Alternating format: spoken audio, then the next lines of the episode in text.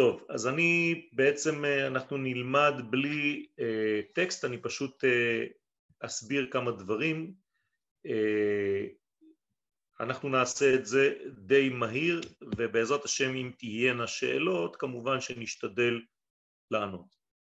קודם כל, אני רוצה להזכיר את אה, המגמה הכללית שבה האדם חי. האדם באופן כללי וישראל באופן פרטי בא לתקן את חטאו של אדם הראשון.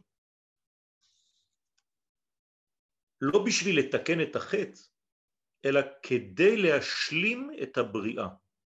הבעיה היא שנתקענו בחטא של אדם הראשון ושכחנו שמעבר לתיקון חטאו, אנחנו עוד אחרי התיקון הזה צריכים ליישם את המגמה האלוהית שעמדה בבסיס כל היש. אלא שאנחנו לא יכולים לדלג על תיקונו של חטאו של אדם הראשון. וכדי שלא נדלג עליו, לא רק שלא נתעלם ממנו, אלא אנחנו חייבים לעסוק באותו עניין כדי לדעת במה חטאנו ואיפה בעצם טעינו ואיך אפשר לתקן. אז אני רוצה להביא בפניכם אה, רעיון שצץ קצת במחשבתי השבוע בסייעתא דשמיא ושמתי לב שמה שמיוחד בתיאור חטאו של אדם הראשון הוא דבר מרכזי. התשוקה לחטוא. איך הגעתי למסקנה הזאת? פשוט קראתי מחדש את הפסוקים באופן מדויק. תקשיבו טוב, ותרא האישה כי טוב העץ למאכל. יש כאן חושים שמתחילים להתפתח. וכי תאווה, תאווה הוא לעיניים. זה לא סתם, בא לי לאכול. ונחמד העץ להשכיל. יש כאן בעצם תשוקה גדולה להפנים את העץ הזה. עצם התשוקה, וכאן אני מרחיב את הרעיון, עצם התשוקה לעבירה, הדבר הזה מוליד פגם והשחתה באדם גם לפני העבירה. זאת אומרת שהאדם צריך להבין שלפני שהוא באופן מעשי עובר לעשיית העבירה, הוא כבר במצב פגום. ואפילו אם בסופו של דבר הוא לא יעשה את העבירה מבחינה פיזית, הוא לא יעבור לעשיית העבירה. משהו נפגם בתוכו רק מעצם המחשבה, רק מעצם התשוקה לאותה עבירה. מה שאני אומר לכם כתוב במפורש בחז"ל במסכת יומא, דף כ"ט, הרהורי עבירה קשים מהעבירה עצמה. איך יכול להיות דבר כזה? הרי ההרהור הוא דבר אה, ארטילאי, מרחף באוויר. זה יותר קשה מהעבירה פרקטית, ממשית, מוחשית? כמובן שמה שנכון מהצד השלילי גם נכון בצד החיובי של הדברים. בשעה שמתעורר אצלי רצון עז לקיים מצווה כלשהי, אפילו אם אני לא עובר לעשייתה של המצווה, ההרהור הגדול הזה גובר על המעשה עצמו. כלומר שהאדם מתעלה יותר, תקשיבו טוב, דבר פלאי, האדם מתעלה יותר דרך רצונו מאשר דרך מעשיו. זה סוד גדול רבותיי. אנחנו נוטים לחשוב שהמעשה בגלל שהוא חיצוני, בגלל שהוא אה, נוגע בחושים שלנו הוא הדבר האמיתי. אז יש לי חידוש בשבילכם. המחשבה הרבה יותר אמיתית מהחומר שאנחנו רואים אפילו במגע במעשה עצמו. אתן לכם דוגמה. בגמרא במסכת קידושין כתוב שהמקדש את האישה על מנת שאני צדיק גמור, כלומר עצם העובדה שהוא עכשיו משתוקק להיות צדיק גמור כי הוא רוצה להתחתן, לשאת את האישה הזאת לאישה, אפילו אם האדם הזה הוא רשע גמור, האישה הזאת מקודשת. איך זה? פלא פלאות. מה אומרת הגמרא שמה?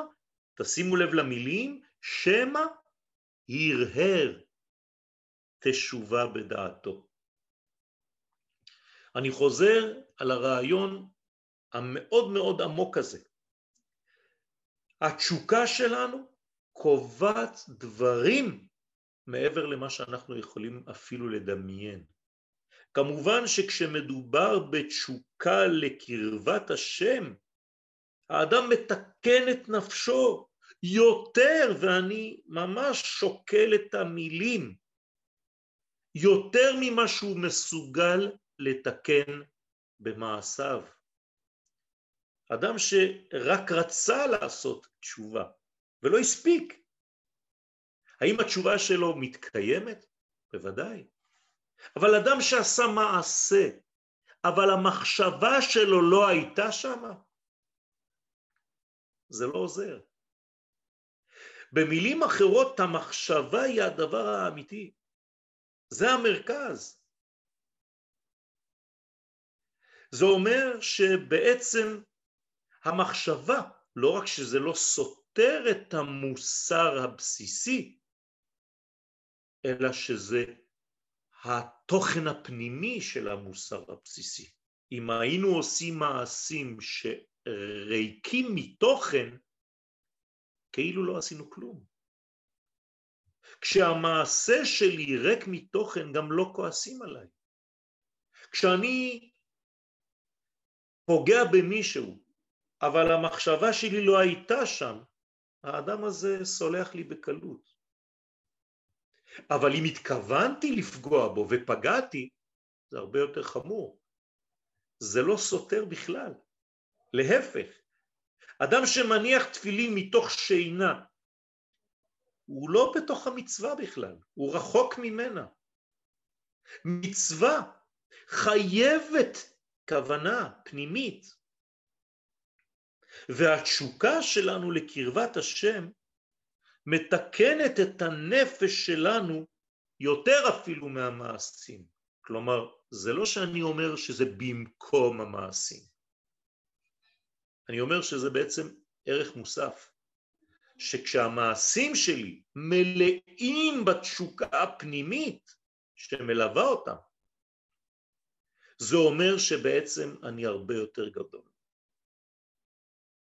זה מטהר אותנו, זה מעודד את האדם, רבותיי. האנשים נכנסים לטראומות, לדיכאונות, בגלל שהם לא מבינים את הדבר הזה. הרב קוק הלך יותר רחוק אפילו.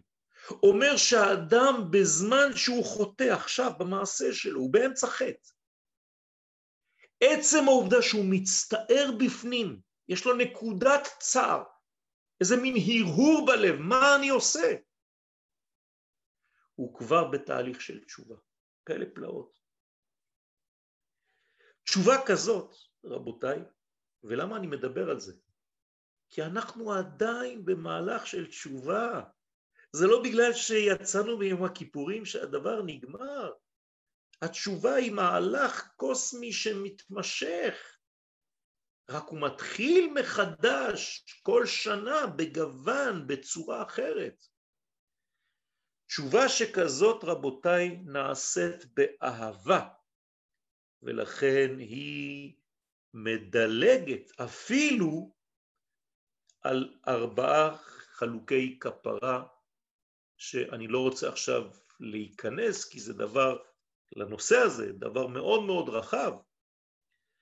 כלומר הוא לא צריך לעבור את כל השלבים של הכפרה אלא מיד הוא מתקפל. ועכשיו אני הולך להגיד דברים שהם לא כל כך מובנים בשכל הראשוני בוא נגיד. אתם יודעים רבותיי שהשנה הזאת אנחנו עוברים שלב מאוד משמעותי. השנה הזאת אנחנו עולים מבינה שכלית לבינה ניסית. אנחנו הולכים בעצם להשתחרר מהשכל האנושי הכובל אותנו. אנחנו הולכים בעצם לעלות קומה במציאות של הבינה הניסית האלוהית, שהיא לאין ארוך יותר גדולה מכל השכל הרציונלי שלנו. דווקא הריחוק, וזה מה שרציתי לומר לכם, דווקא הריחוק מעורר את התשוקה שדיברתי עליה, לחידוש המפגש. מי ששב בתשובה מאהבה, אומרים לנו חכמים, אני לא ממציא כלום, שאפילו הזדונות שלו נעשים לו כזכויות. למה? פשוט מאוד. אם העוונות שהרחיקו אותו מהשם הם הם אותם עוונות מולידים אצלו תשוקה להתחבר מחדש בעוצמות, הרי שהחטא עצמו הפך להיות חלק מהתשוקה שלי. והריחוק שלי גרם לי להתעורר, לרצות להתקרב. אז הדברים שהיו בעצם זדונות, הופכים עכשיו לזכויות. דבר נפלא, רבותיי. הבעל שם טוב, זכותו תגן עלינו עליו השלום, מלמד אותנו. פסוק, וביקשתם משם את השם אלוהיך. מה זה וביקשתם משם? מאיפה משם? ומה הוא אומר הפסוק? ומצאת. כי תדרשנו בכל לבבך ובכל נפשך. רבותיי, דבר נפלא, פלא פלאות. בגלל שהיית שם, היית רחוק, היית בגלות, היית בחטאים, היית בנפילה, היית בריחוק הזה, היית בסטייה, היית בפח יוקשים. משם אם תדרשנו, אתה תמצא אותו. כלומר, הריחוק עצמו גרם לי לתשוקה לחזרה לקשר עם האלוהות. זה דבר עצום. מצד זה, גם חטא העגל, וכבר סיפור שאנחנו מכירים בתורה, מה עושה בסופו של דבר? חטא העגל בעצמו הוביל להתעוררות ולתשוקה כל כך עזה דווקא בגלל ההרגשה של הריחוק שזה גרם לפני כן. כלומר בני ישראל הרגישו כל כך את נפילתם אחרי חטא העגל שהחזרה לא הייתה חזרה למצב הקודם רבותיי אחרי חטא העגל קיבלנו את המשכן. הייתה קרבה אלוהית רצינית כל כך, שהיא הפכה להיות דבר יציב בעולמנו. דוגמה בגמרא, רבי אלעזר בן דורדיה, הראב"ד, שדווקא אחרי ששמע שאין לו תקנה יותר, אחרי שביקש מן ההרים, מן הגבעות, מן הטבע, והבין שאין לו תקנה, וראה כמה הוא התרחק מהבורא, דווקא אז, בנקודה הזאת, וביקשת משם את אדוני אלוהיך ומצאת, זה מה שקרה לו.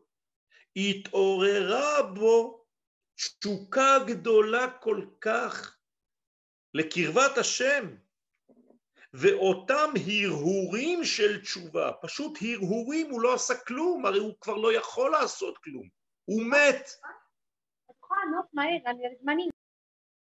באותן דקות הבאות הוא עזב את העולם, לא היה לו זמן לממש משהו מבחינה פיזית. אותם הרהורי תשובה תיקנו את נפשו אפילו בלי מעשים. עד כדי כך שהגמרא אומרת שהיא יצאה בת קול ואמרה, קראה לו בשם רבי. אתם מבינים? הבן אדם הולך למות. כל החיים שלו בחטאים, כל החיים שלו בסטיות, כל החיים שלו בנפילה. אבל יש לו הרהור תשובה והוא בוכה רגע אחד, הוא לא יודע שהוא ימות. אבל הוא עושה את זה, זה מהלך של החיים שלו. ויוצאת בת קול, השכינה מדברת, רבותיי, וקוראת לו רבי, והיא אומרת שהוא מזומן לחיי העולם הבא. מה זאת אומרת? הוא גם הוא מדלג על כל השכבות, על כל חילוקי כפרה, ישירות.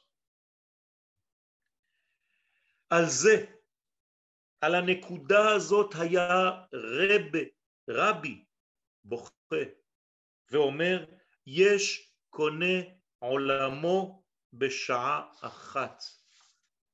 כשאומרים כאן בשעה אחת זה ברגע אחד, זה בשנייה אחת, בתפיסת עצמך בידיים. תיקונו של חודש תשרה רבותיי קשור לאותה בחינה של הרהורי תשובה. יותר מאשר לתשובה עצמה בפועל. למה? פשוט מאוד.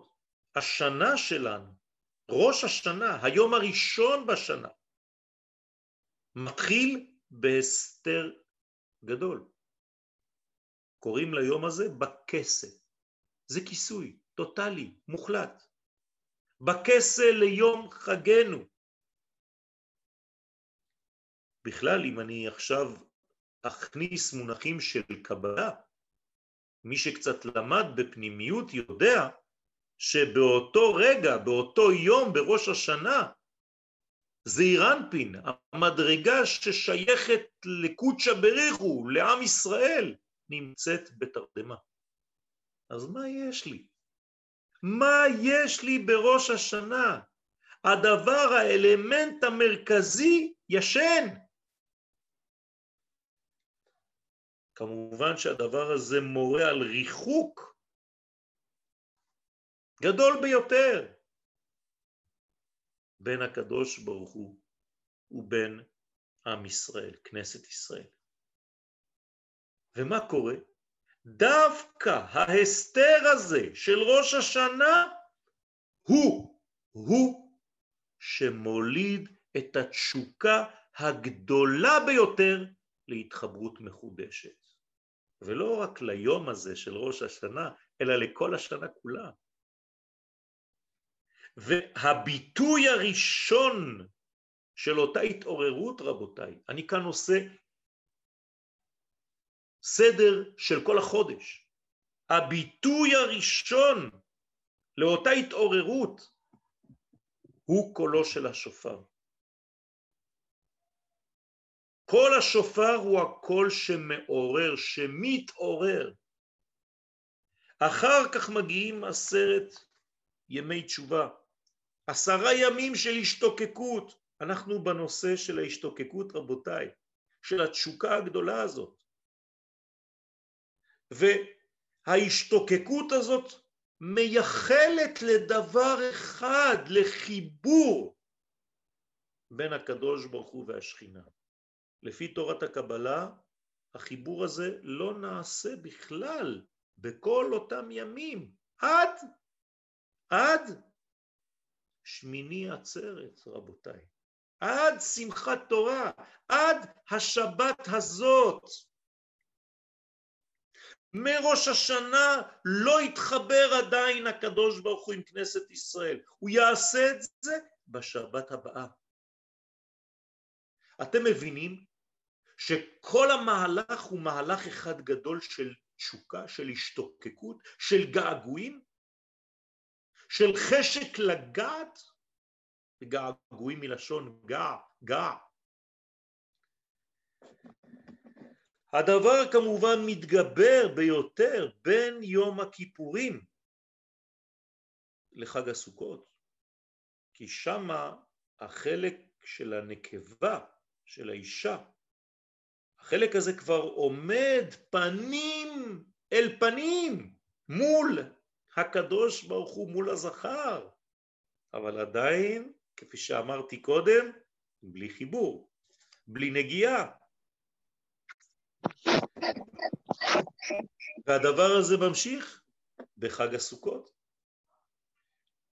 בחג הסוכות הקרבה הרי כבר יותר גדולה, שנאמר וימינו תחבקני, יש כבר מגע, יש כבר חיבוק, אבל אין ייחוד. וכמובן שהתשוקה מתגברת יותר ויותר.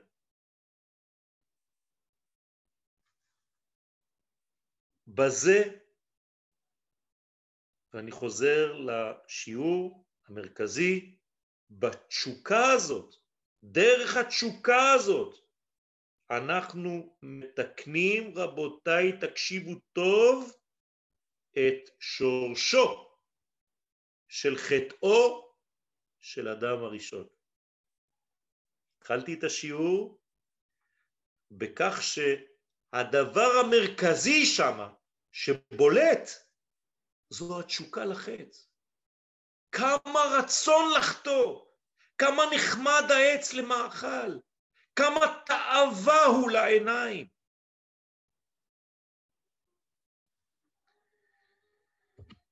בזה אנחנו מתקנים היום, בתשוקה הזאת, ברצון שלנו הפנימי להתחבר למקור האלוהי של הכל. רק התשוקה הזאת, רבותיי, אילו הייתה לנו התשוקה העזה הזאת, היינו מתקנים כבר מזמן את חטאו של אדם הראשון ומתפנים לתיקון של כל הבריאה. וכל זה בהרהור, בהרהור. אדם הראשון חטא קודם כל בהרהור עבירה, בתשוקה לעבירה, ברצון. לכן המהלך הזה חייב להתלבש במימד הזמן.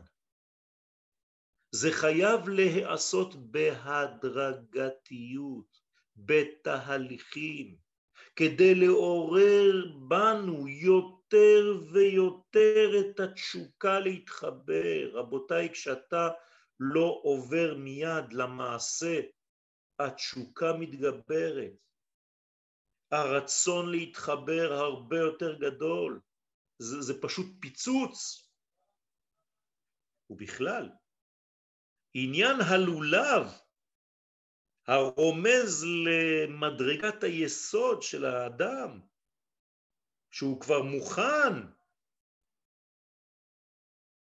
מעצם צורתו ועל כל התשוקה שמשני הצדדים, של הזכר והנקבה.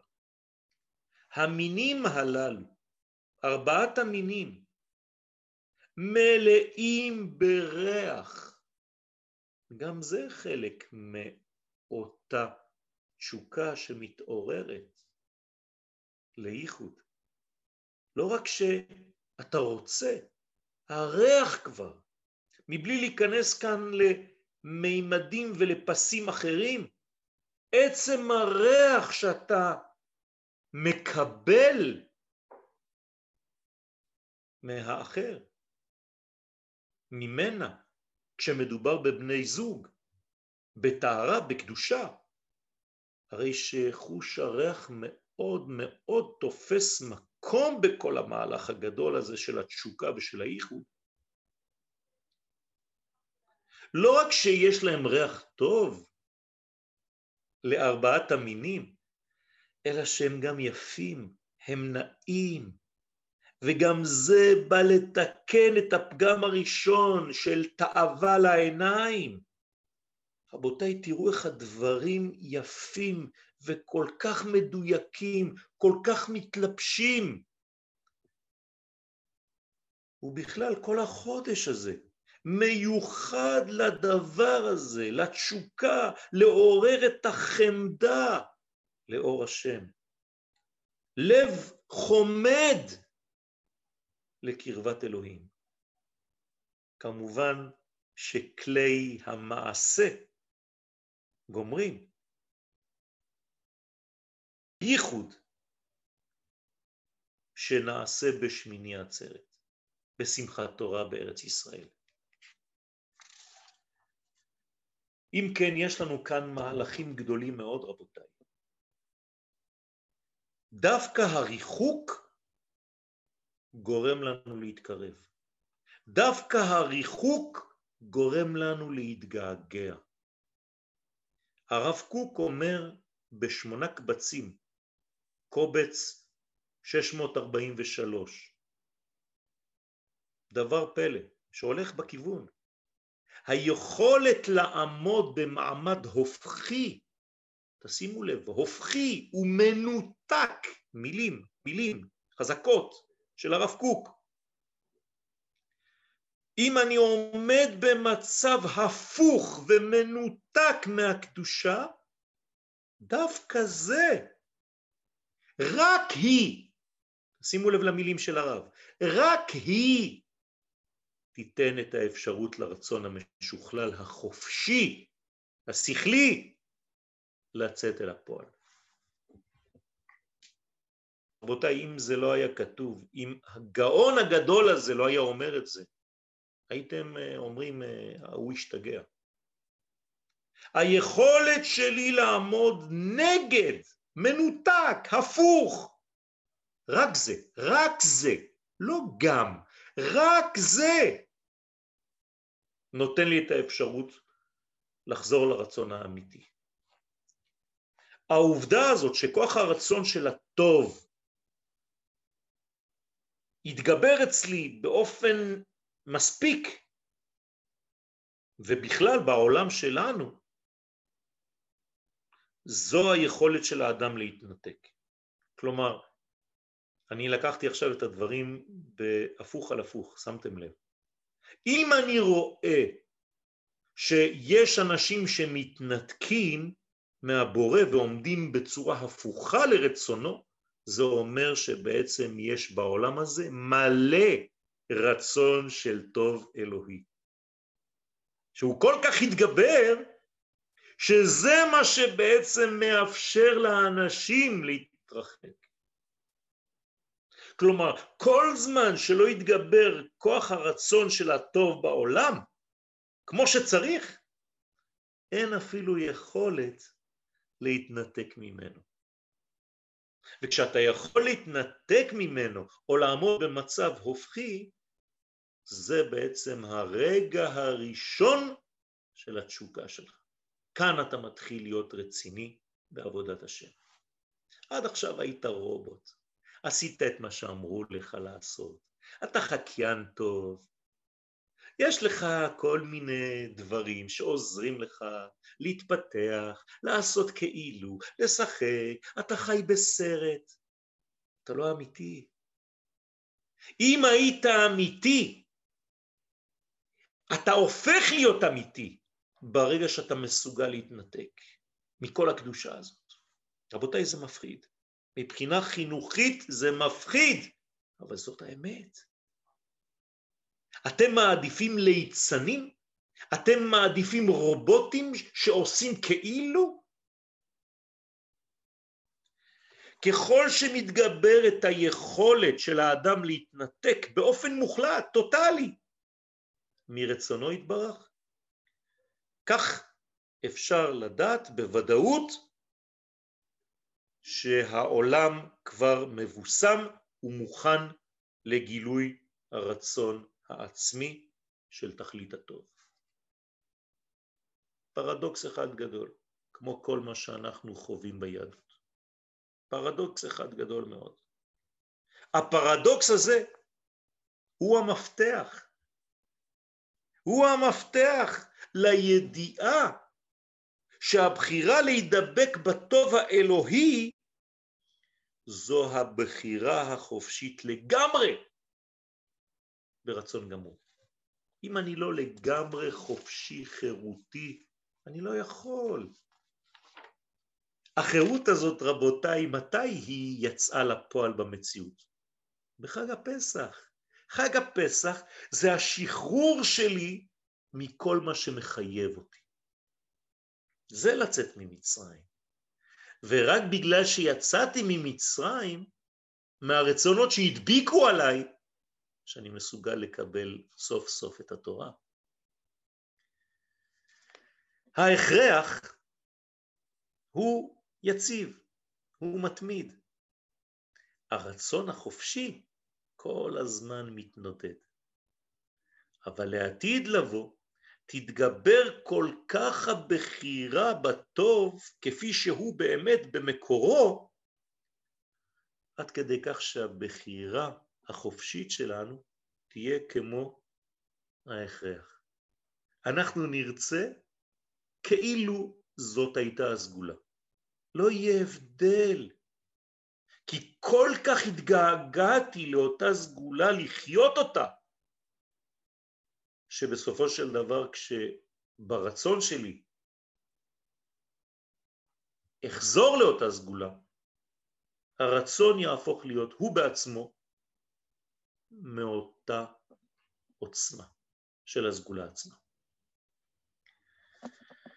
כמובן שהדברים האלה הולכים לקרות רק בהכנעה, בהרפייה של האדם לערכים העליונים. זה מה שהולך לבשם את העולם. לא פשוט להיכנע, רבותיי. להיכנס לסוכה זו קנייה גדולה. זו הצהרה.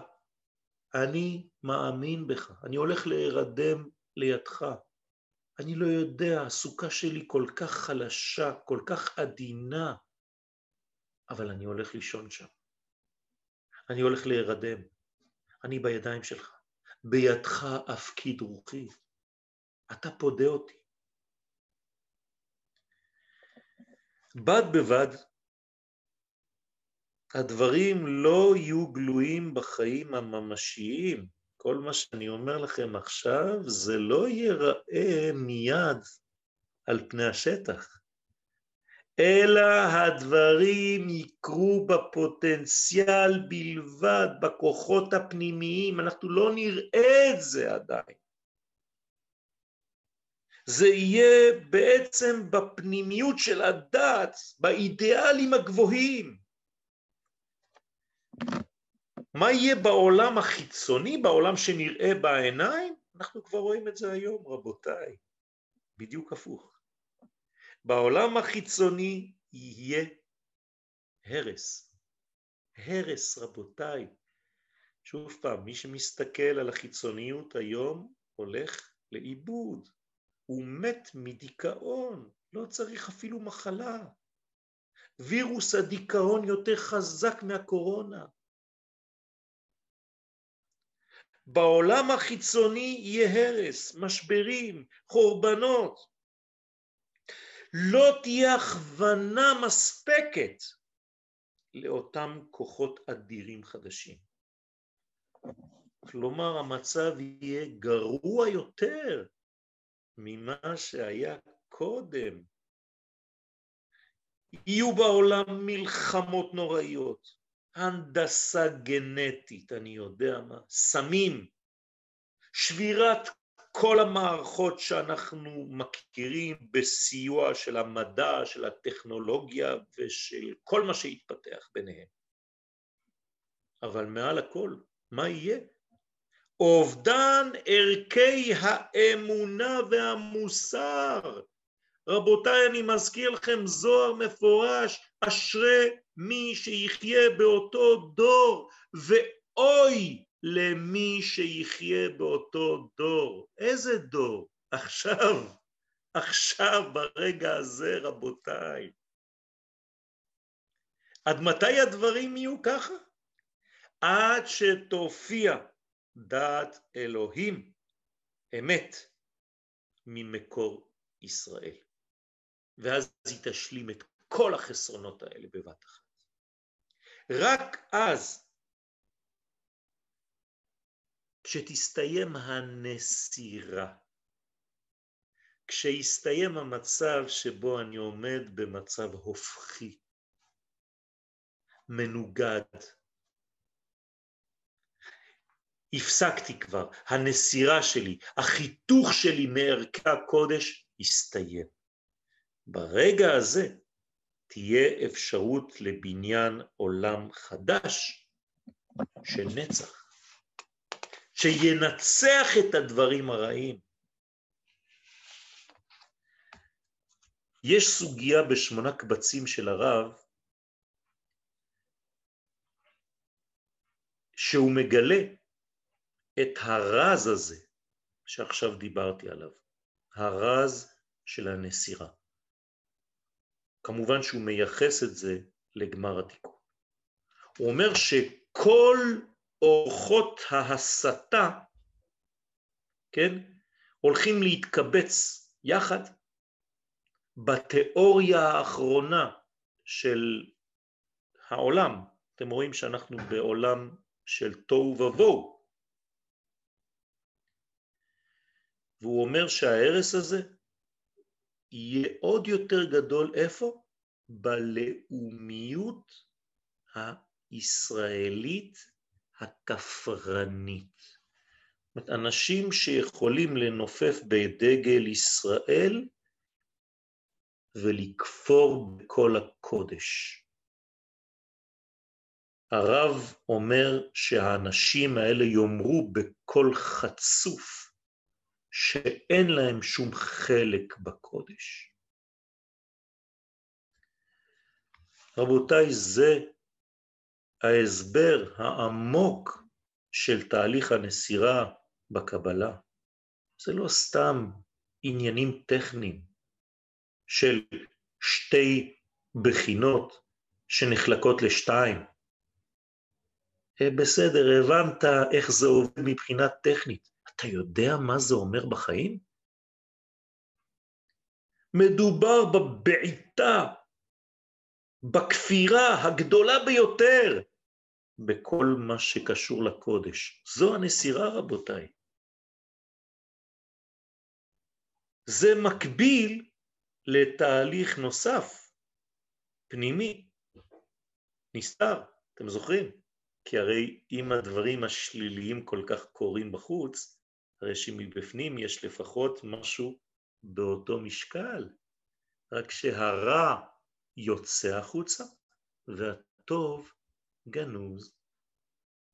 ולכן מה יהיה באותו זמן בפנים, בפנים, בפנים? בשורות טובות רבותיי. הסגולה תתגבר, הסגולה הנשמתית של ישראל, היא זו שתצוף, היא זו שתהיה דומיננטית. כלומר, כל ההתעוררות הטבעית שבשחר ימיה של הציונות החילונית הייתה לקום ולבנות ולעלות לארץ ולהילחם עבור ארץ ישראל, לקחת את גורלנו בידיים, לבנות מחדש את העם בארצו. כל זה נבע מדבר אחד, מדחיפה אלוהית עליונה, מהדחיפה של הנשמה הפנימית של ישראל, המאיצה בכל איברי האומה, אבל מבפנים, לא מבחוץ. מבחוץ לא נראה את זה. זאת הסגולה. רבותיי, חייבים לראות את מכלול ההיסטוריה כחטיבה אחת. ועכשיו לעניין הקשור ספציפית לסוכה, כי הרי אנחנו רוצים להיות שותפים במהלך הגדול הזה של תיקון העולם. אומרים לנו חכמים, המקיים מצוות סוכה כהלכתה, מה זה? כלום. אבל קיימת. אתם יודעים מה קורה לאדם הזה? בנית סוכה, זהו. נעשה שותף לקדוש ברוך הוא במה? במעשה בראשית. רבותיי, זה פלא פלאות. אני הופך להיות שותף של הקדוש ברוך הוא בכל הבריאה בגלל שבניתי סוכה. כלומר, כשבניתי סוכה בעצם בניתי את העולם בזעיר אנפין. עוד אחד כזה. אומרים חכמים באותה נימה, המתפלל בערב שבת, מחר בלילה, ואומר, ויחולו השמיים והארץ וכל צבעם. מה קורה לו? נעשה שותף לקדוש ברוך הוא במעשה בראשית.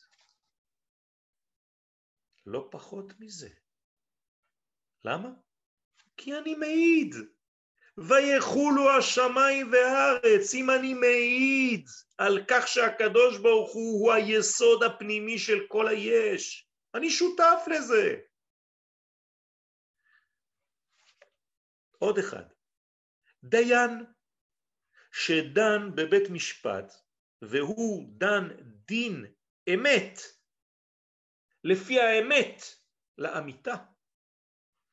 נעשה שותף לקדוש ברוך הוא במעשה בראשית. אתם רואים כמה הקדוש ברוך הוא אוהב אותנו? כל דבר קטן או גדול יותר, הוא הופך אותנו לשותפים שלו בבריאה עצמה. עכשיו, האם בריאת העולם הייתה בחודש תשרה? בואו נדבר על בריאת האדם כמובן, אנחנו יודעים שבריאת העולם לפי הספרים הקדושים הייתה בכ"ה אלול, לא חשוב. אנחנו אומרים בצורה גלובלית שבריאת העולם הייתה בתשרה. אוקיי. אבל מתי היה הגילוי, ההוכחה לדבר הזה? רק בניסן של יציאת מצרים. הרי אף אחד לא ידע.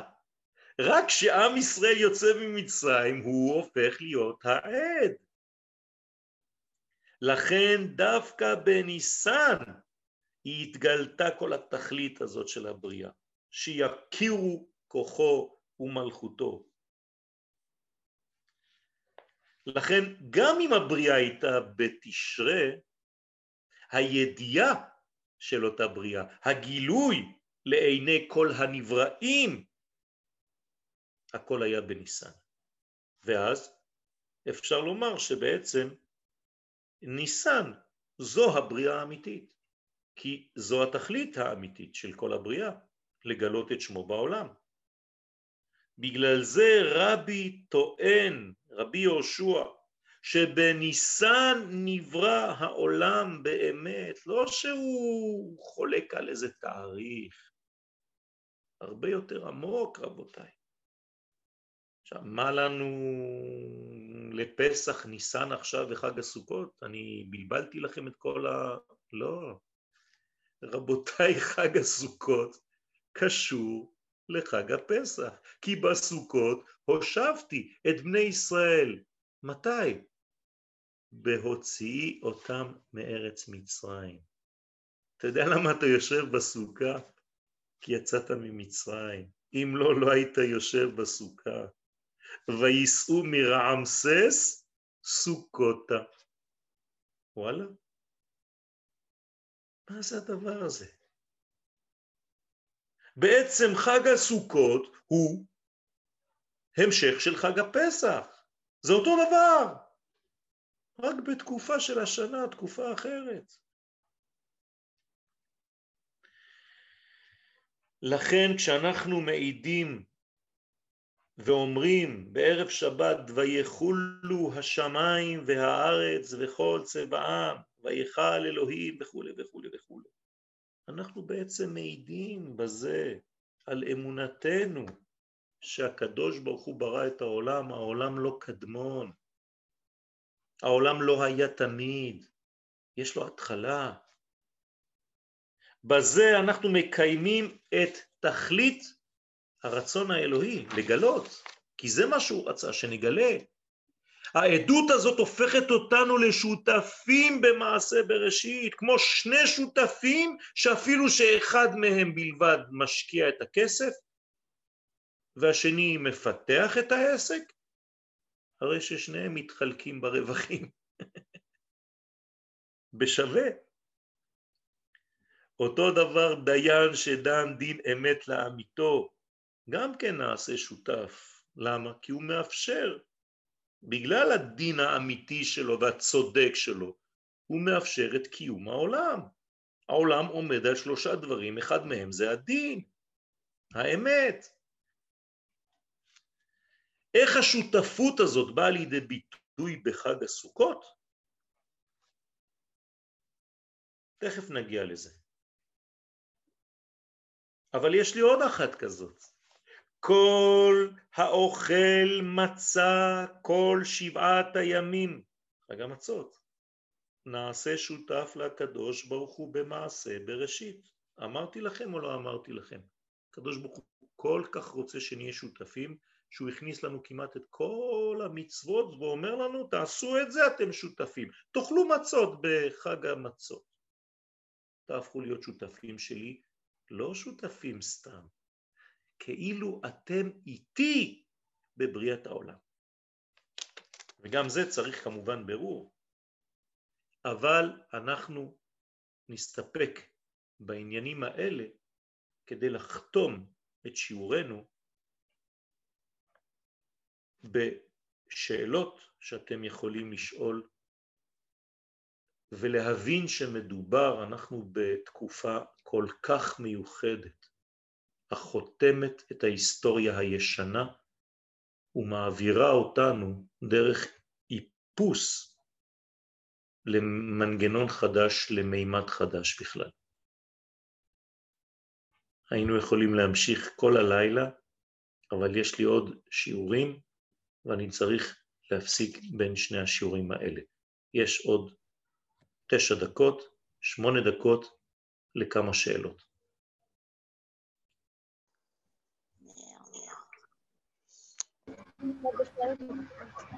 שלום.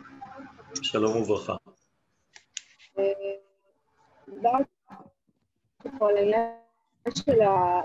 איך החטא בעצם, התשוקה של החטא משרתת אותנו לקרבה יותר אה, גדולה.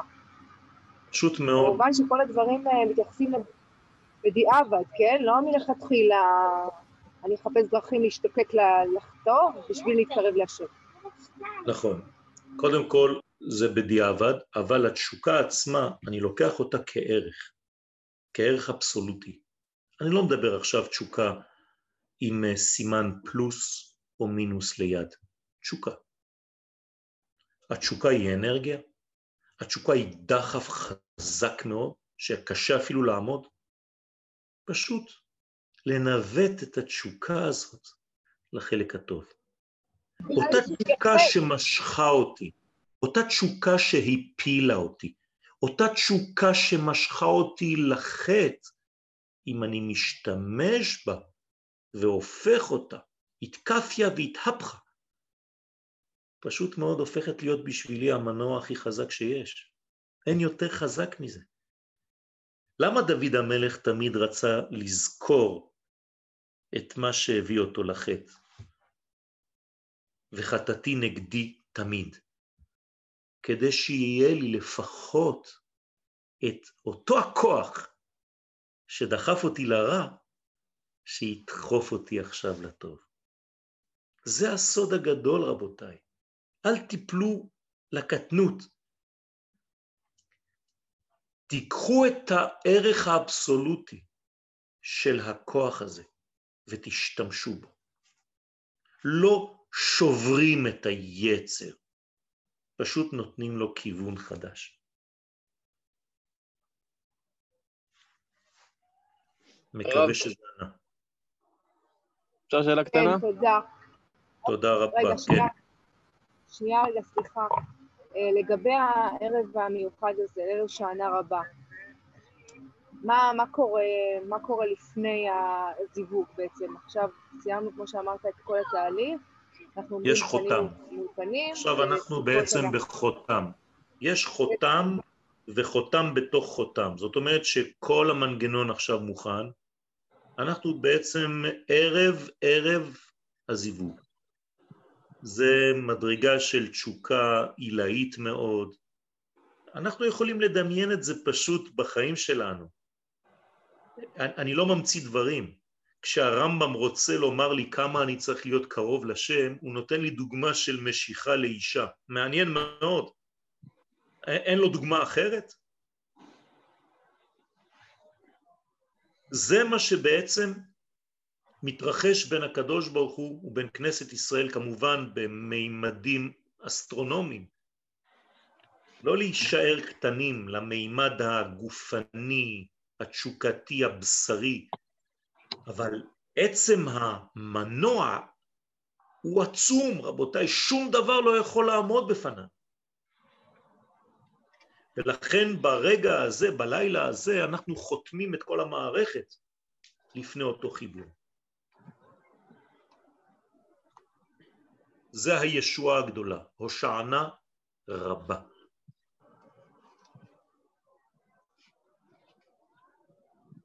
הרי אפשר עוד שאלה קטנה? כן? אה, המדרגה שאתה מדבר עליה זה, אפשר להגיד שזה המדרגה של נדב ואביהו, שבערה בהם אש השם? כן. אותה מדרגה, הבעיה זה עוד פעם הכיוון. כלומר, שם היה כיוון ממטה למעלה. אתם זוכרים את הבעייתיות שיש בזה. אמרנו שכל הכוונה שלנו היא לאפשר לו יתברך לרדת, בשום פנים ואופן לא לעלות. זהו. אבל אתה מדבר על תשוקה שצריכה להתעורר בנו, להתחבר אליו. מבחינת תשוקה הם גדולים, אף אחד לא סתר את התשוקה שלהם. הם עד היום נקראים גדולים ממשה ואהרון. הבעייתיות, מבחינת התשוקה, זה הערך האבסולוטי. ערך אבסולוטי זה בלי סימנים, לא של פלוס ולא של מינוס. זה המנוע בעצמו. זה כמו מנוע. אתה יודע שמנוע, אם אני הופך את הפלוס ואת המינוס, הוא מסתובב הפוך. מנוע חשמלי, זה אותו דבר. אותו דבר. פשוט צריך להבין, לפי הלימודים של האמונה שלנו, שאמונה זה תמיד ממעלה למטה. זהו. תודה. באהבה. רבותיי, תודה רבה לכולכם, שיהיה לכם ערב מהנה, אני מקווה שתמשיכו, שלחתי לכם כמה שיעורים שיצאו מהתנור, אז תעבירו אותם גם לחברים, אני רואה כמה פנים חביבים שהתגעגעתי אליהם, אז uh, בעזרת השם של uh, אחים ואחיות נפלאים, תודה רבה לכולכם, ברכת השם עליכם, ובעזרת השם נזכה לחותם הגדול ולחתונה הגדולה בין השמיים והארץ. הרי זאת המגמה של כל חג הסוכות. חג הסוכות זה חיבור בין שמיים וארץ. אין יותר גדול מזה. לא סתם שם שמיים חל על הסוכה, כיוון שבתוך הסוכה הזאת שם הוויה ושם אדנות. אין יותר גדול מזה. אז ברכת השם על כולנו ושנזכה גם כן למספר הזה, 91, של הגמטריה של הסוכה. תודה לכולכם. יום הולדת שמח. אמן. תודה. תודה, יישר כוח. תודה הרבה רבה. בריאות, זכה שנים רבות ונעימות, אמן. אמן. כן יהי רצון. תודה רבה לכל החברים. עם התלהבות כזאת, חייב לעבוד. מזל טוב, מזל טוב. אמן, מזל אמן. טוב, הרבה בריאות. מזל טוב, אני אוהב בעשרים. אני משתמש במזל הזה שיורד עליי כדי להשפיע עליכם את כל הטוב. אנחנו מרגישים. אין לאמור. בעזרת השם, להרעיף עליכם ממש עד בלי די. ברוך השם, מרגישים. אני יודע שהכלים. שלכם רחבים כדי לקבל את תורת ארץ ישראל. תודה השם. רבה. אשרינו מה טוב חלקנו. אמן, מה נעים ויפה גורלנו. הרב, דרישת שלום לכל המשפחה, לכולם. ליוסי. תודה. תודה רבה, אה. תודה צדיקים, תודה.